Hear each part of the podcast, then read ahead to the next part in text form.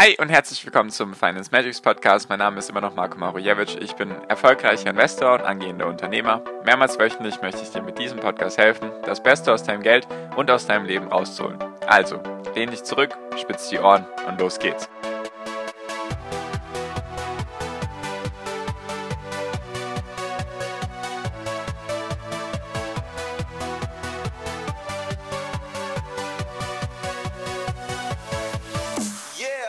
Niederländische Firma Prosus hat 2% von Tencent verkauft für 14,7 Milliarden Dollar. Und warum das gut für beide Unternehmen sein könnte. Darum geht es heute. Hi und herzlich willkommen zum Finance Matrix Podcast. Wir sind heute bei Folge 296. Und vielleicht hattest du gerade ein paar Fragezeichen. Wer ist Prosus und was? Die haben wie viel verkauft? 14,7 Milliarden Dollar. Warum? Und warum 2%? Also was hat es damit auf sich? Darüber würde ich gerne heute mit dir reden. Also, Tencent, kennt man ja, denke ich, ist wohl neben Alibaba die bekannteste chinesische Firma der Welt, würde ich jetzt einfach mal sagen, machen sehr viel im Bereich Gaming, haben die WeChat-App und so weiter und so fort, also hauptsächlich China. Mit, mit ihren Sachen, sage ich mal, natürlich mit den Games dann auch global aktiv, nur ein sehr, sehr großes Unternehmen aktuell circa irgendwas um die 600 bis 650 Milliarden Dollar Marktkapitalisierung. Also wirklich sehr, sehr groß. Gehört wahrscheinlich von der Marktkapitalisierung zu den Top 10 der Welt, hätte ich jetzt mal gesagt, ohne das jetzt überprüft zu haben, nur so vom, vom Ding her. So, und wer ist jetzt Prosus, hast du dich vielleicht gefragt. Und was hat Prosus mit Nespas zu tun? Darum geht es heute und zwar, Prosus hat 2% von Tencent verkauft. 14,7 Milliarden Dollar waren das. Die haben das an der Hongkong-Börse verkauft, im Schnitt für knapp 600 Hongkong-Dollar pro Aktie. Das waren insgesamt knapp 192 Millionen Aktien, 191,89 Millionen Aktien.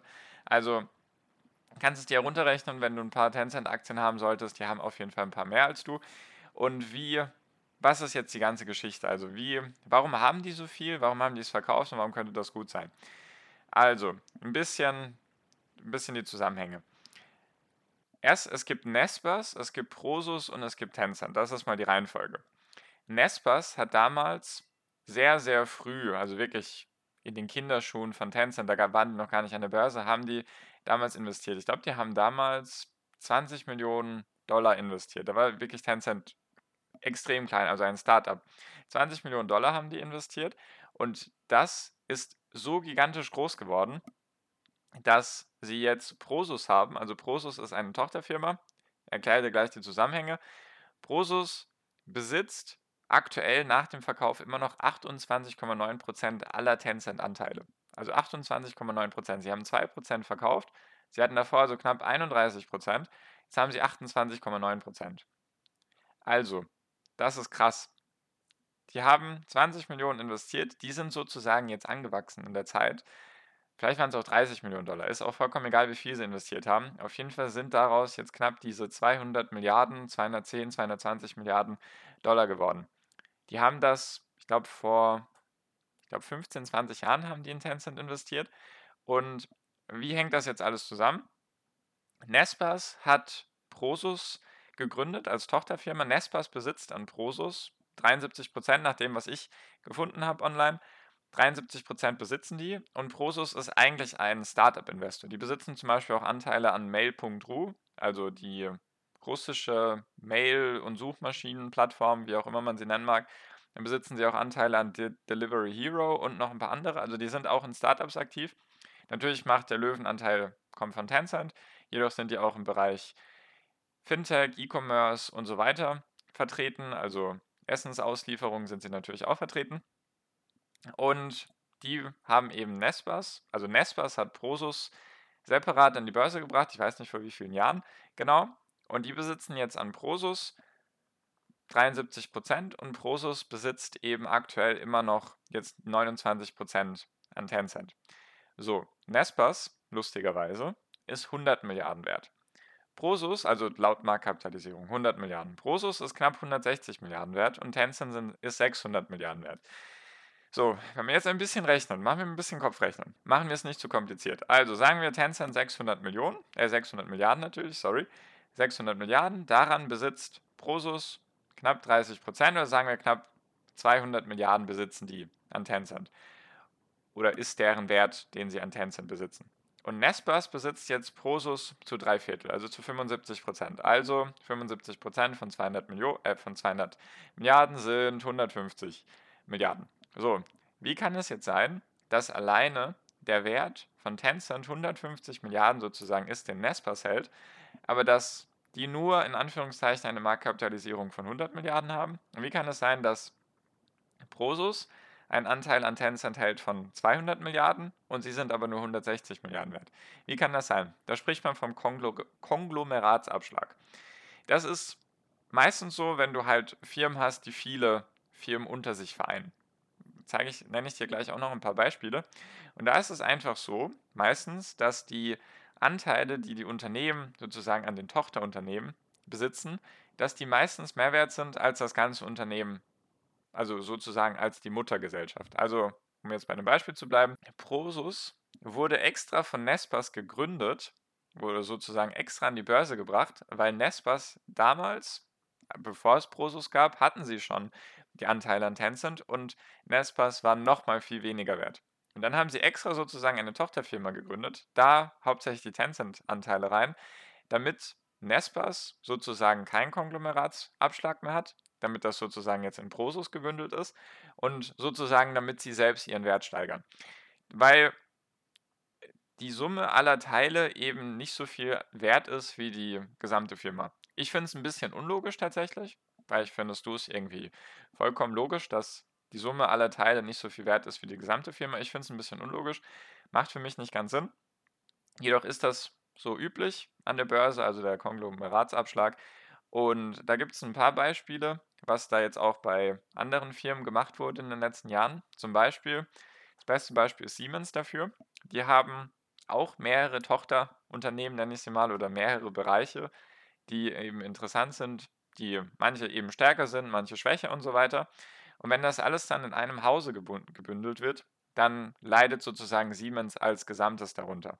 Deswegen haben sie Siemens Healthineers an die Börse gebracht und Siemens Energy, weil das sozusagen zwei unterschiedliche Bereiche waren. Soweit ich informiert bin, ist zum Beispiel Siemens Energy macht an sich mehr Umsatz, jedoch sind die weniger profitabel, also die Margen sind schlechter.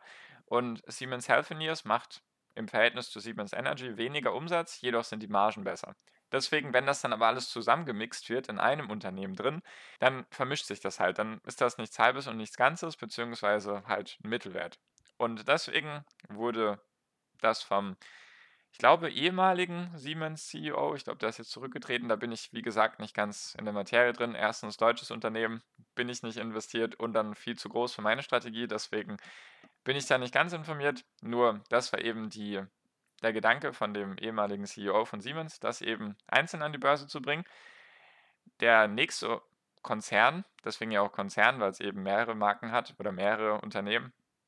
Der nächste Konzern, der das jetzt schon angekündigt hat, ist Daimler, also Mercedes.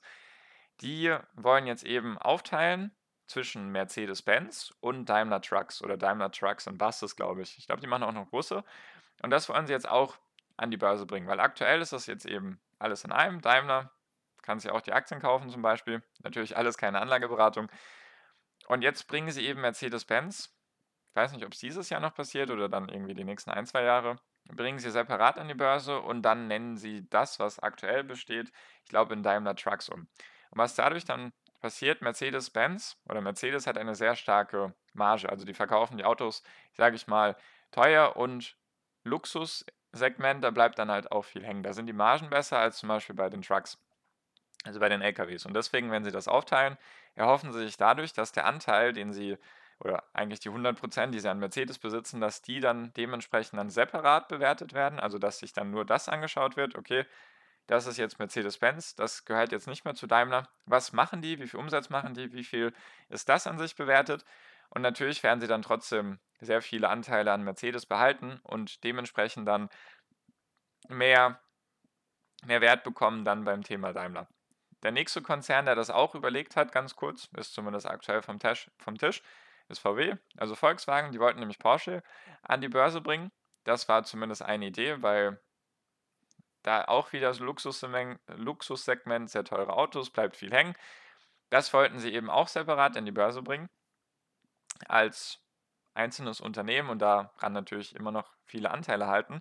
Und das sollte eigentlich, wenn du, das Ding ist ja auch, wenn du ein Unternehmen dann, das trifft natürlich auch bei den beiden Unternehmen davor zu, also Siemens und, und, und Daimler, wenn du dann deine Anteile sozusagen aus dem Privatgebrauch oder aus dem Privatbereich, also weil die Unternehmen ja privat sind, und wenn du sie dann öffentlich bringst oder öffentlich machst und sie an die Börse bringst, dann kannst du dadurch natürlich Geld einsammeln, weil du deine Anteile verkaufst. Deswegen hat zum Beispiel VW sich überlegt, wenn sie Porsche an die Börse bringen, dass sie dann eventuell, ich glaube, 20 bis 30 Milliarden Euro einnehmen können oder der Wert von, von der Firma an sich sollte 20 bis 30 Milliarden sein. Habe ich jetzt nicht mehr ganz genau im Kopf. Auf jeden Fall wollten sie sich dadurch sehr, sehr viele Milliarden sichern, die sie eben für ihre Elektroauto-Offensive, also den Umschwung hin zu Elektroautos und so weiter, brauchen.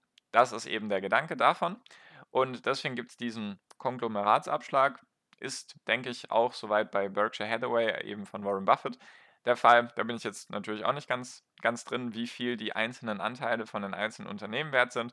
Nur, dass du das einfach mal gehört hast und dass du das auch zuordnen kannst, also wem Tencent eigentlich gehört. Das wäre auch ganz interessant für die Tencent-Aktionäre, dass du jetzt einfach weißt, okay, 30% hält Prosus, Prosus gehört zu 75% Nespas und Nespas ist sozusagen der, einer der frühesten Investoren in Tencent gewesen. Die haben, glaube ich, auf ihr Investment jetzt irgendwie 8000 oder 7 oder 8000 oder 70 oder 80.000. Wie viel Prozent sind das? Keine Ahnung. Astronomisch hohe Zahlen. Ich glaube 70 oder 80.000 Prozent oder 7, 8.000 Prozent. Auf jeden Fall sehr, sehr, sehr, sehr viel.